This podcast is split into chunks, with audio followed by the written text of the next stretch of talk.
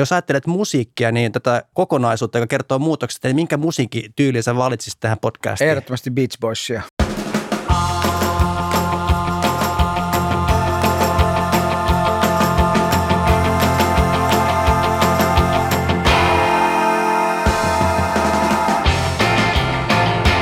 Maailman toimivin podcast niille, jotka on kiinnostunut Helsingin kaupungin muutoksesta.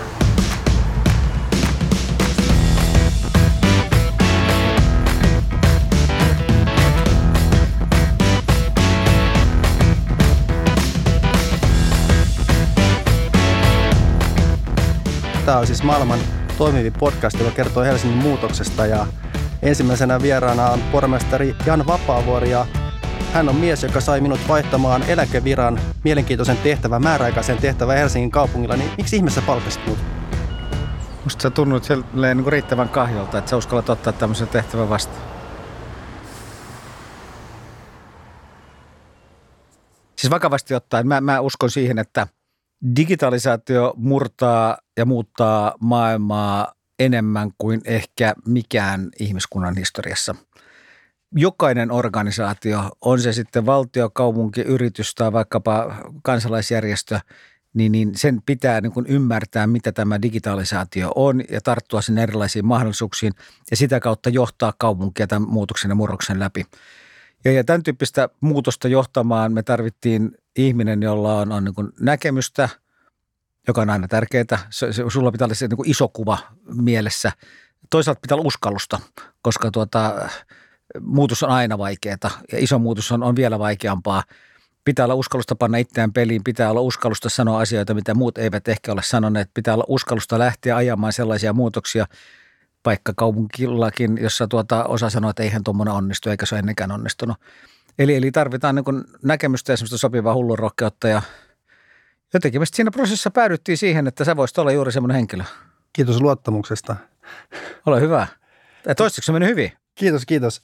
Viestintä tota, varoitti mua kysymästä seuraavaa kysymystä, niin mä ajattelin, että mä aloitan sillä. Eli tai moni on pohtinut, että miksi sä et pyrkinyt eduskuntaan, kun sä voisit olla sitten jopa pääministeri, vaan sä tunnut nauttivan tästä pormestarin tehtävästä, niin kerron nyt, onko tämä pormestarin tehtävä niin mukava, että eduskunta ei kiinnostunut eikä muut haasteet siellä? Mä luulen, että mä oon ollut jo ihan riittävän pitkään tässä elämässä kansanedustaja ja ministeri. Että mä olin kuitenkin kansanedustaja 12 vuotta ja ministerikin melkein 7 vuotta, että se on vähän niin kuin nähty juttu. Sitä paitsi mä oikeasti uskon, että me eletään semmoista maailmanhistorian käännekohtaa, jossa niin kuin kaupunkien suhteellinen merkitys on voimistumassa just nyt. Ja siihen niin kun aikaan on tosi kiva tarttua. Ja sitten mä luulen myös, että mä oon oppinut tuntemaan itseni tässä matkan varrella ja mä, mä oon aika operatiivinen ihminen niin kuin luonteeltani. Ja, ja tuota, kaupungin johtaminen on hyvin operatiivinen, erittäin haastava, monialainen juttu. Ministerikin hommat on haastavia, mutta ne ei operatiivisia lähellekään samassa määrin ja, ja sen takia tuota, sen takia musta on paljon kivempaa olla hienon pääkaupungin pormestari tällä hetkellä kuin joku muu. Sä oot ollut pormestarina nyt reilu kaksi vuotta. Tämä on joku kuvasi Suomen suurin organisaatiomuutos, joka tehtiin pari vuotta sitten ja täällä kaupungilla on perusorganisaatiossa mitä 37-38 000 ihmistä ja konsernissa – yli 40 000 ihmistä vai 43 000, niin voiko kukaan johtaa näin isoa niin kuin organisaatiota? Helsingin kaupunki on Suomen selkeästi suurin työnantaja. Nämä luvut, jotka mainitsit, pitää paikkansa ja, ja, tuota, ja sitten tässä kaupungissa, joka on Suomen suurin työnantaja, tehtiin sen kaupungin historian suurin organisaatiomuutos. Totta kai tätä voi johtaa, kaikkea voi johtaa, paremmin tai huonommin. Viime kädessä erilaisten organisaatioiden menestys on, on sitten kuitenkin hyvin riippuvaista siitä, että osataanko niitä johtaa. Ja johtajuudella tietenkin ei tarkoita pelkästään minua ja pormestaria, vaan onhan meillä 2000 johtajaa eri tasoilla. Ei se helppo ole, mutta ei se helppoa tarvitse ollakaan, mutta että juu, totta kai voi johtaa ja pitää johtaa ja pitää pyrkiä johtaa ja pitää pyrkiä johtamaan paremmin ja paremmin. Vielä mietitään tätä digitalisaatiota, niin miten tämä digitalisaatio sun mielestä niin kuin muuttaa maailmaa? En minä tiedä, millä lailla se muuttaa maailmaa, mutta että mä, mä ymmärrän riittävästi ymmärtääkseni, että mun pitää palkata sinun kaltaisia ihmisiä mieltämään, miten se muuttaa maailmaa, auttamaan minua ja kaupunkia luovimaan sen läpi, jopa olemaan edelläkävijä tämän digitalisaation hyödyntämisessä. Ja, ja mä ymmärrän riittävästi tajutakseni, että digitaalinen murros ja ylipäänsä niin kuin tekninen, teknologinen, tietotekninen murros – niin tulee niin kuin muuttamaan ja murtamaan kutakuinkin kaikkia, mitä me teemme. Ei ole varmaan sellaista elämän aluetta tai sektoria tai osa-aluetta, joka ei joidenkin aikojen kuluttua toimisi täysin eri lainalaisuuksilla.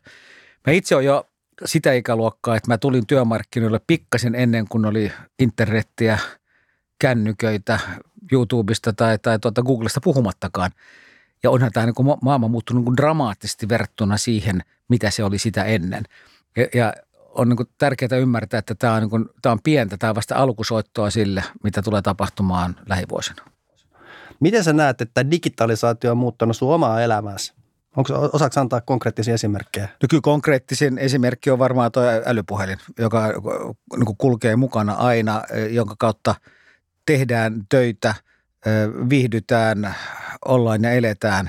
Se on hämmentävän monia asioita, mitä jopa niin kuin keski-ikäinen suomalainen mieshenkilö tekee omalla kännykällään, puhumattakaan niin kuin diginatiiveista.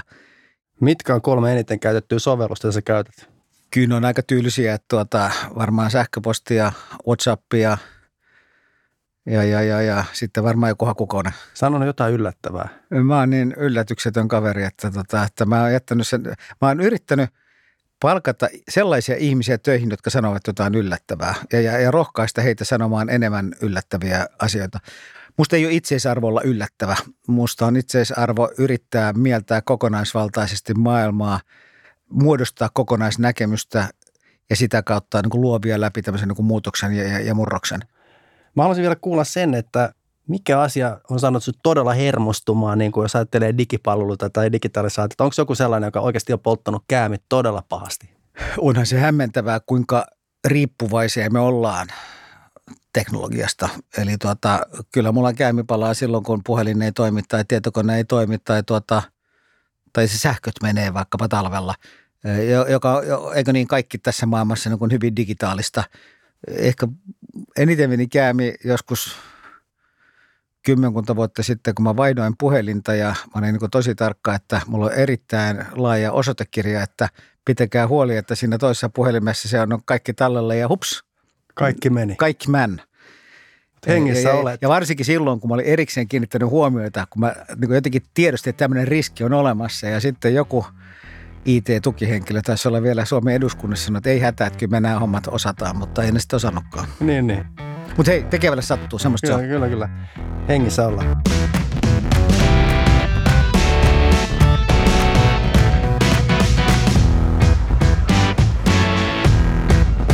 Maailman toimivin podcast – Helppoa kuin heidän teko. Digitalisaatio muuttaa koko maailmaa ja kaikkia toimintoja, mutta mitä sun mielestä digitalisaatio ei saisi koskaan muuttaa?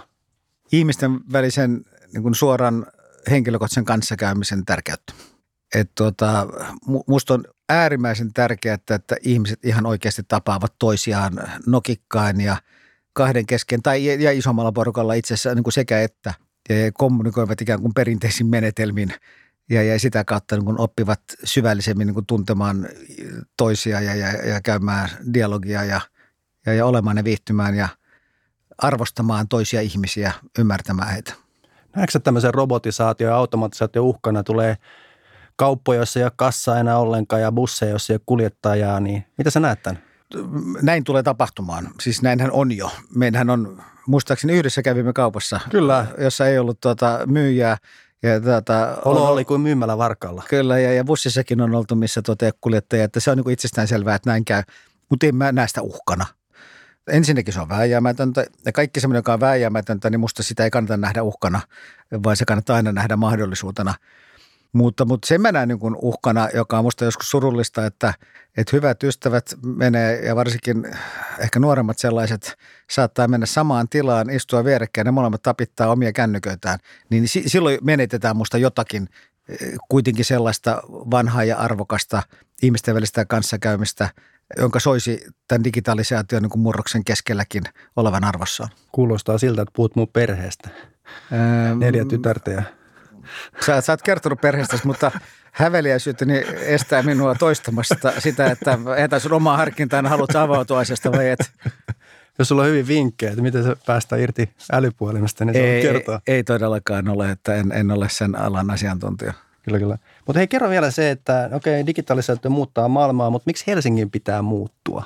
Miksi Helsingin ei pitäisi muuttua? Mutta ollaanko me niin kuin tällainen niin kuin täysin tämän digitalisaation armoilla, eli muutos on väistämätöntä ja me ollaan pakotettu muutoksia, vai voidaanko me vaikuttaa johonkin asioihin? Siis musta joka ikisen organisaation on kyse valtio, kaupunki, yritys, kansalaisjärjestö, kuluttajaliike, urheiluseura, mikä tahansa, pitää osaltaan muuttua jo pelkästään sen takia, että maailma ympärillä muuttuu. Helsingin kaupunki on toteuttaa erittäin merkittävää niin julkisen palvelun tehtävää. Me vastataan äärimmäisen isosta osasta pohjoismaiseen hyvinvointiyhteiskuntaan liittyvistä julkisista palveluista. Sen lisäksi me rakennetaan kaupunkia, luodaan infraa, välillisesti vaikutetaan ihmisten elämänlaatuun, hyvään elämään, turvallisuuteen ja muihin tämän tyyppisiin asioihin. Kun maailma ja teknologia ympärillä muuttuu, niin se, se osin niin murtaa vanhoja lainalaisuuksia – ja osin se luo uusia mahdollisuuksia. Ja, ja jotta me voidaan jatkossakin parhaalla mahdollisella tavalla hoitaa sitä tehtävää, mikä meillä on, pitää huolta, että meillä on maailman parhaat koulut, että meillä on hyvin toimivat sosiaali- ja terveyspalvelut, että, että bussit kulkee, että, että paikasta A pääsee paikkaan B pääsee toimivasti ja sujuvasti ja että kaupungissa on turvallista, niin, niin voisi niin ajatella näin, että, että olisi se niin kuin ihan älyvapaata ajatella, etteikö pitäisi muuttua – että, että mä olisin niin ihan dramaattisen huolissani, jos joku ylipäänsä niin tosissaan, ja kun mä tiedän, että sä et ollut tosissaan, niin kun, joka ajatteli, että tässä ei pitäisi muuttua. Mutta mut ei se tietenkään tarkoita sitä, että niin jokaisen vouhotukseen pitää lähteä mukaan. Ja varsinkin niin kaupungin, joka tekee veronmaksajan varoilla toteuttaa julkista palvelutehtävää, niin totta kai sen pitää niin analysoida ja miettiä, että, että mihin lähdetään ja mihin ei lähdetä. Ja, ja sitten kuitenkin samaan aikaan on tärkeää, että pyritään myös olla, ottaa etunojaa. Että maailma muuttuu niin hirveätä vauhtia ja tämmöiset early adapters, ensimmäiset niin mukaan lähtijät, niin, niin sehän on ollut ikään kuin suomalaisten, suomalaisen yhteiskunnan vahvuus ja, ja me ollaan historiassa siitä paljon hyödytty ja, ja näin kannattaa tehdä jatkossakin.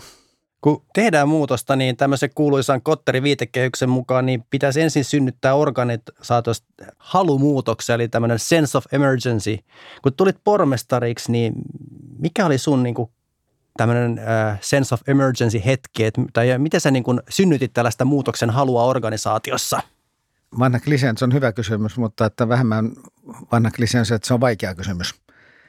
Mulla oli mahdollisuus osallistua semmoisen Harvardin koulutukseen, mihin oli valikoitu 40 pormestaria ympäri maailmaa ja siellä sitten meillä oli yhdessä ryhmät, jossa käytiin läpi sitä, että ikään kuin mikä on – suurin ongelma tai haaste, mitä itse kullakin on, ja ennen kaikkea johtamiseen liittyen. Ja, ja tuota, sitten siihen piti hyvin nopeasti vastata, eikä sitä ollut ihan hirveästi aikaa miettimässä, että minun suurin ongelmani on se, että minulla ei ole suuria ongelmia. Hmm. Eli tavallaan se, että Helsinkihän menee hirvittävän hyvin. Siitä huolimatta, että totta kai aina voi parantaa, niin missä tahansa vertailussa, mihin tahansa muuhun kaupunkiin tai historiassa meidän entisen aikaan, niin meille menee niin kuin pääsääntöisesti aika hyvin. Ja, ja, ja siinä on niin kuin se riski, että sitten ihmiset ikään kuin laiskistuu ja, ja tuota, kokee, että, että ei meillä ole mitään hätää, että kaikkihan on hyvin. Sen ymmärryksen lisääminen, että se, että tänään on asiat hyvin, ei tarkoita sitä, että, että tulevaisuudessa on hyvin, ellei koko ajan tehdä töitä, nähdä vaivaa, aisteta mitä tapahtuu, muututa. Ja, ja, ja niin kuin tämän tyyppisen sense of emergency luominen, niin, niin sehän on niin kuin jatkuvaa puhumista, jatkuvaa paasaamista, jatkuvaa ihmisten voimaannuttamista – Ehkä tähän liittyen, niin, niin sitten on tietenkin tehty erilaisia keinoja, millä tätä on pyritty edistämään ja, ja, ja yksi on se idea, jonka itsessään Risto Siilasmaalta, kun kysyin, että mun vähän ahistaa, että mä en ihan ymmärrä, että mitä tämä teko- ja keinoäly on. Tai mä ymmärrän, mitä se on, mutta en sitten, niin, niin hän sanoi, että ei sun tarvitsekaan ymmärtää, mutta sun tehtävässä johtajana pitää huolta, että sun organisaatio ymmärtää. Ja siitä me synnytettiin tämmöinen koulutus. Ja mä oon varma, että, että ne, jotka sitä koulutusta ovat käyneet – niin, niin, niin heille on syntynyt tämmöistä sense of emergencyä ehkä enemmän kuin mitä heille oli sitä ennen, koska ne kun mieltää paremmin viisaiden ihmisten luentojen jälkeen, että hei aivan, tuo tulee todennäköisesti muuttumaan ja tuo ja, ja toihan on ihan mystiikkaa ja, ja, ja tostahan, tohon, meillä on ehkä vähän näkyvyyttä, tuohon ei ole ollenkaan. Ja kun me ollaan yhdessä sitouduttu siihen meidän visioon, että me ollaan maailman toimivin kaupunki – Mulla on tapana niin sanoa henkilökunnalle, että muistakaa, että me emme ole kirjoittaneet strategian, että haluamme olla Etelä-Suomen toimivin kaupunki, vaan maailman toimivin kaupunki. Jos ambiittitaso on se, niin, niin silloin tavallaan pitää olla semmoinen sense of emergency ihan koko ajan, silloinkin kun lähtökohtaisesti menee hyvin. Tämä on tärkeä pointti, mikä nostaa, että tietyllä tavalla se, että Helsingillä menee niin hyvin ja tämä on niin hieno kaupunki, niin se on omanlainen riski, koska hyvinä aikoina tietyllä tapaa ne virheet tehdään. Että jos ajattelee omaakin roolia, niin Helsinki on pärjännyt yli 500 vuotta ilman digijohtajaa, niin eiköhän se 100 vuotta menisi vielä tästä eteenpäinkin, että, että miten niin kuin keskittyy oikeisiin asioihin, että myös tulevaisuudessa olisi näin hieno tilanne. Että tämä on itse asiassa iso, iso niin kuin haaste. Kyllä, mutta sitten pitää muistaa, että, että historiassakin on jokainen titteli, jokainen virka, jokainen positio on joskus luotu ensimmäisen kerran. Ja, ja tuota, mitä ehkä enemmän maailma muuttuu, niin sitä enemmän itse asiassa organisaatiota pitäisi niin kuin koko ajan muokata hyvinkin toimivassa kaupungissa. Voi olla, että pärjäisimme ilman digitalisaatiojohtajaa, mutta emme pärjäisi, ellei me määrätietoisesti ja systemaattisesti kunnianhimoisella tavalla pyrittäisi omia digikyvykkyyksiä parantamaan.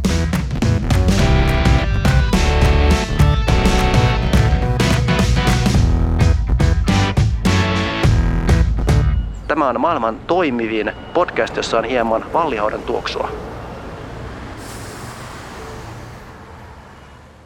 Helsinki siis haluaa olla maailman toimivin ja parhaiten digitalisaatio hyödyntävä kaupunki, niin mikä on sun mielestä se olennainen asia, jonka, jossa digitalisaatio voisi auttaa meitä saavuttamaan tämän tavoitteen? Ihan kaikessa se voisi ehkä nähdä näin päin, että digitalisaatiohan luo – edellytyksiä ja mahdollisuuksia tehdä asioita paremmin, tehokkaammin, tuottavammin, laadukkaammin, eli suomeksi sanottuna rakentamaan toimivampaa kaupunkia. Ja voi ajatella näin, että meillä ei ole mitään mahdollisuuksia yltää tavoitteeseen olla maailman toimivin kaupunki, ellei me olla samaan aikaan myös kutakunkin maailman parhaiten digitalisaatiota hyödyntävä kaupunki eikä meillä ole yhtään semmoista elämänaluetta. Kaikki, jotka tietävät ylipäänsä mitään tämän päivän koulusta, tietävät, että kuinka isoja digiloikkia siellä on tehty. Soten puolella tehdään samalla lailla. Meillä vaikkapa joku kaavoitusmenettely on niin hyvin digitalisoitunut ja, ja niin edelleen, niin edelleen. Että onhan se siellä läsnä itse asiassa nytten jo – ja, ja se, mitä me ehkä ei vaan niin kuin kaikki mielletä, on se, että tämä on tosiaan vasta alkusoittoa. Että pitää ymmärtää, että digitalisaatio on, on niin kuin hirvittävän paljon muutakin julkisella sektorilla kuin esimerkiksi se, että palvelut muuttuvat sähköiseksi. Niin, niin kyllä, kyllä. Se, se on vaan ihan, se on niin kuin, no, alkeisopintoja tässä harjoitus, harjoituksessa. Tämä, on niin kuin, tämä visio on kunnianhimoinen, se on myös syy, minkä takia olen kaupungilla töissä. Ja se on myös helppo maali kriitikoille, jotka näkee toimimattomia ratkaisuja, mutta milloin sä niin kun koet, että sä voit sanoa niin kun rinta rottingilla, että hei, tämä tavoite on saavutettu, että nyt mä voin sanoa, että hei, me ollaan maailman toimivia. Onko sulla mielessä joku semmoinen kriteeristö? Silloin kun tuota, meidän hieno ja uljas digijohtaja kertoo, että olemme sen saavuttaneet, niin silloin musta ollaan aika lähellä ainakin. Vakavasti ottaen, niin, niin on varmaan vaikea luoda kriteeristöä sille, mikä on maailman toimivin kaupunki. Totta kai se on monella tapaa abstrakti asia. On helppo luoda joitain yksittäisiä kriteereitä, kuten vaikkapa se, että kuinka sujuvaa liikenne on, kuinka pitkä on keskimääräinen työmatka, kuinka monta minuuttia menee paikasta X paikkaan nyt, eh, kuinka turvallinen kaupunki on, kuinka hyvin byrokratia toimii, kuinka nopeasti puhelimiin, sähköposteihin vastataan, kuinka nopeasti saa aikoja lääkärille ja niin edelleen. Että on, on niin kuin tämän tyyppisiä asioita, jotka on niin helppo mieltää, että ovat maailman toimivimman kaupungin niin kuin tunnuspiirteitä. Sitä paitsi mä myöskin näen sen sillä lailla, että, että, että se, että me jonain päivänä ehkä oltaisiin maailman toimivin kaupunki, saatetaan muuten olla nyt jo, niin, niin ei se ole mikään päätepysäkki, vaan, vaan siitä sitten mennään eteenpäin. Voi olla näin, että Meillähän erilaisia rankingeja maailmalla tehdään ihan joka päivä melkein tulee joku ranking, jossa kaupunkia pannaan järjestykseen, että ovatko ne sitten niin kuin turvallisimpia vai elävimpiä vai parhaita paikkoja kasvattaa perhettä tai näitähän tulee ihan koko ajan. Et pitää toivoa, että joku niin kuin merkittävä, uskottava kansainvälinen instituutio ryhtyy rankkaamaan kaupunkia myös tästä tulokulmasta. Jos mä muistan oikein, niin jo vuonna 2014 Monocle Magazine ränkkäsi Helsingin Most Livable City – Eli tämä on niin mielenkiintoinen, että itse se ei välttämättä olla kaukana tästä niin, ja me ollaan tavoitteesta. Most riippuu, mitä happy sitä, nation. Ja me happiest nation myös. Niin, Joo, kyllä, ja, kyllä. ja onhan siis tällaisia niin kuin rankingeja, jossa joko Helsinki tai Suomi niin kuin on ykkönen, kakkonen tai kolmonen, niitä on niin kuin kymmenittäin. Ja, ja et ehkä tämä toimivin kaupunki on myös tietyn tyyppinen niin kuin yhdistelmä, ei nyt ihan kaikista näistä, mutta isosta osasta näitä. Meidän digistrategiassa puhutaan paljon tällaista teemasta, että palvelutarvetta ennakoiva kaupunki, eli tällaista paradigman muutoksesta, reaktiivista, proaktiivista kaupungista, niin mitä sä ajattelet tästä?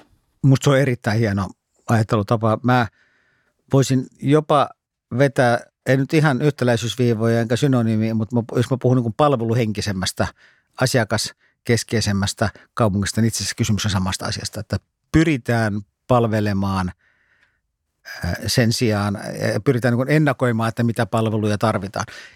Ihan naurettavan yksinkertaisen esimerkin, niin vaikkapa siitä, että että kun perheen lapset tulevat tiettyyn ikään, niin ennakoidaan, että siis seuraavana syksynä he tulevat kouluun tai he tulevat päiväkotiin. Ja sen sijaan, että jäädään odottamaan, että vanhemmat ovat aktiivisia ja miettivät, että mihinköhän tuota päiväkotiin meidän tenava pitäisi pistää, niin ennakoidaan tämä ja lähetetään tarjousta ehdotus ja todetaan, että lähin on tuolla ja tuolla ja sinä ja sinä päivänä pitäisi sitä ja tätä ja tuota. Sitten on niin vaikeampia, monimutkaisempia, haastavampia kysymyksiä vaikkapa siitä, että, että ennakoidaan ihmisten terveydentilan perusteella, että, että, tuota, että heillä on niin vakava riski sairastua johonkin tai että, että nyt tässä elämänvaiheessa pitäisi tehdä tuota tai tätä tai mennä tuonne.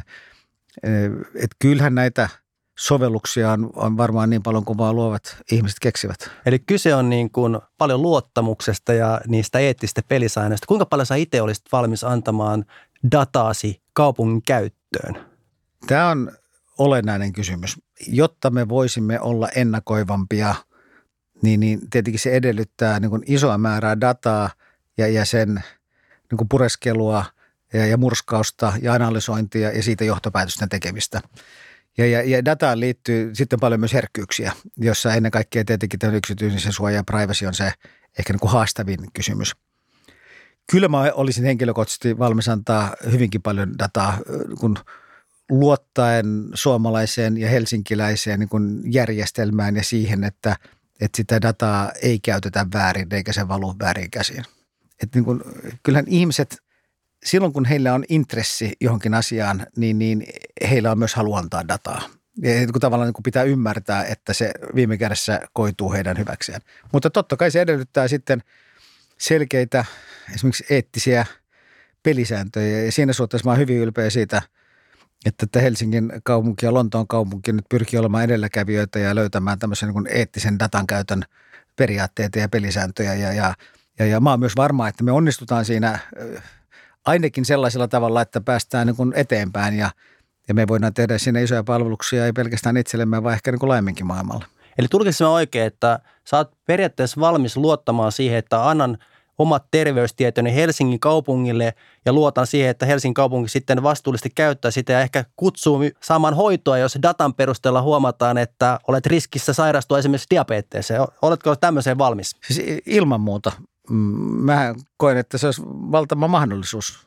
Sehän toisi minulle turvallisuuden tunnetta siitä, että joku sellainen, ja nyt ei puhuta yksittäistä ihmistä, vaan itse niin järjestelmistä ja keinoälystä ja, ja eikö niin systeemeistä, joka pystyy auttamaan minua ennen kuin minä itse tajuan, että minä tarvitsen apua. Että en, eihän siinä suurempaa voittajaa ole kuin minä itse.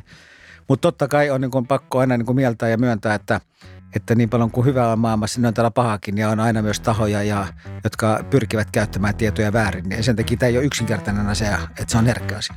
Hyvä, lupa myönnetty.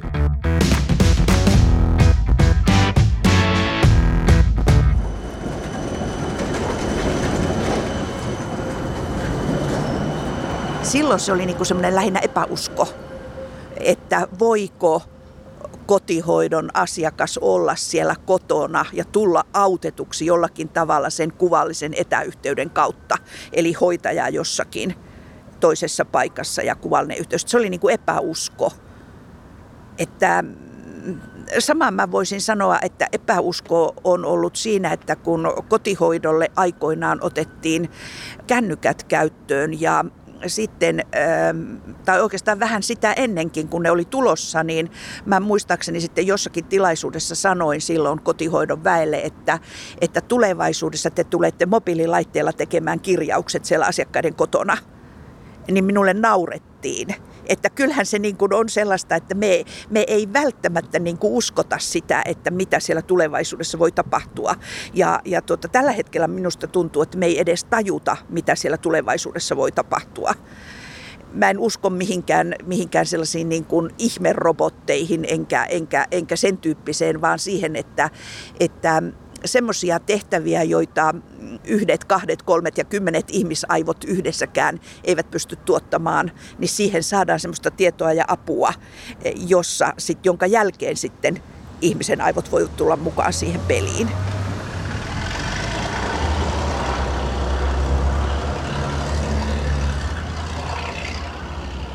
terveydenhuollon alalla ollaan kuitenkin aika konservatiivisia.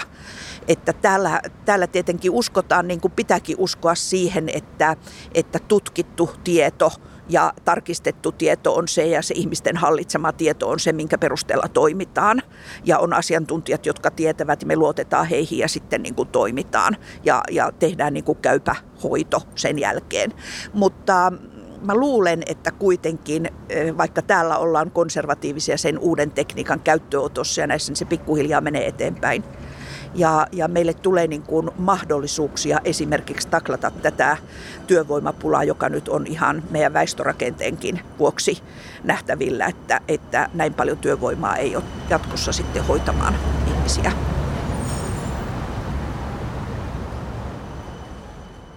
Hei, nyt saat kysyä muut kysymyksen. Mä oon tässä tykittänyt aika monta kysymystä. Nyt saat kysyä ihan mitä vaan. No mä voisin kysyä näin, että minkä sä näet niin kuin suurimmaksi esteeksi omassa työssäsi edistää tavoitetta maailman parhaiten digitalisaatio hyödyntävästä kaupungista? No mä näen, että kaupungin tämmöinen pelkkä koko ja niin kuin sirpaleisuus on, on iso haaste ja se koko kulttuurin muuttaminen on iso haaste. Mutta sitten mä nostan tämmöisen luottamuksen, jos – minulla ei ole sinun luottamustasi tai toimialojen luottamusta, niin mun toimintaedellytykset menee ja tämmöisen niin kuin luottamuksen luominen ja yhteisten tavoitteiden ja maalien löytäminen on ihan ensiarvoisen tärkeää. Et, et sen mä niin kuin tajuan, että näin isossa organisaatiossa pitää valita niin kuin ne oikeat tavoitteet ja asiat, joita edistetään. Kaikkea ei voi tehdä – että mitkä on ne tärkeimmät, johon kaikki saadaan sitoutumaan. Ja semmoinen periaate, mitä ilmeisesti Amazonin Jeff Bezos on sanonut, että voi olla asioita, joista ei olla yhtä mieltä, mutta olisi tärkeää, että kaikki sitoutuu niihin yhteisiin tavoitteisiin, niin tämä on aika haastavaa. Ei meillä kenellekään ole oikeita vastauksia, mihin tämä maailma välttämättä menee, mutta miten me pystytään reagoimaan siihen ja oppimaan. Eli tavallaan kysyä myös tästä sense of emergencystä, siitä, että, että kun riittävän yhteisesti ja laajasti ymmärretään muutoksen tarve – ja sitten niin kuin luotetaan niihin ihmisiin, jotka ovat jossain tietyssä positiossa tässä organisaatiossa, että, että, että heidän näkemyksensä niin kuin mukana kannattaa mennä. No siis tämä on se tasapainottelu, että jos mennään kaikkien näkemysten mukaan, niin tähän kaupunkiin mahtuu aika paljon erilaisia näkemyksiä, että miten muodostaa sitten tiettyä yhteistä visiota ja yhteisiä maaleja, että siitä muuten sitten tulee niin kuin hirveän fragmentoitunut sitä ja niin kuin mennään eri suuntiin, että, että miten me nähtäisiin ne yhteiset taistelut samalla tavalla – Tämähän on juuri tämä johtajuuden iso dilemma, että toisaalta pitää kuulla kaikkia, pitää antaa kaikille mahdollisuus sanoa, mitä mieltä on, mutta se ei kuitenkaan tarkoita sitä, että se lopputulos on joku niiden sillisalatti niistä kaikista yhteensä. Niin vaan että johtajuus on sitten niin löytää sieltä ne järkevimmät eh, ja sitten sitouttaa sekin osa porukasta, joka ehkä on ollut vähän eri mieltä, niin kuitenkin lähtemään eh, siihen, tuota, siihen muutokseen mukaan. mutta Janne, eh, sä myöhästyt seurasta palaverista, jos me ei nyt lopeteta voidaan me jatkaa, mutta sitten sun pitää ilmoittaa seuraavalle vieraalle, että, että oli kiinnostavampia juttuja. Ee, oli kiva vierailla maailman toimimmassa podcastissa ja tuota, toivotan sille jatkuvaa menestystä, että olet Mikko tärkeällä ja hyvällä asialla. Niin ja sinäkin kiitos maailman toimivan kaupungin pormestarille. Kiitos.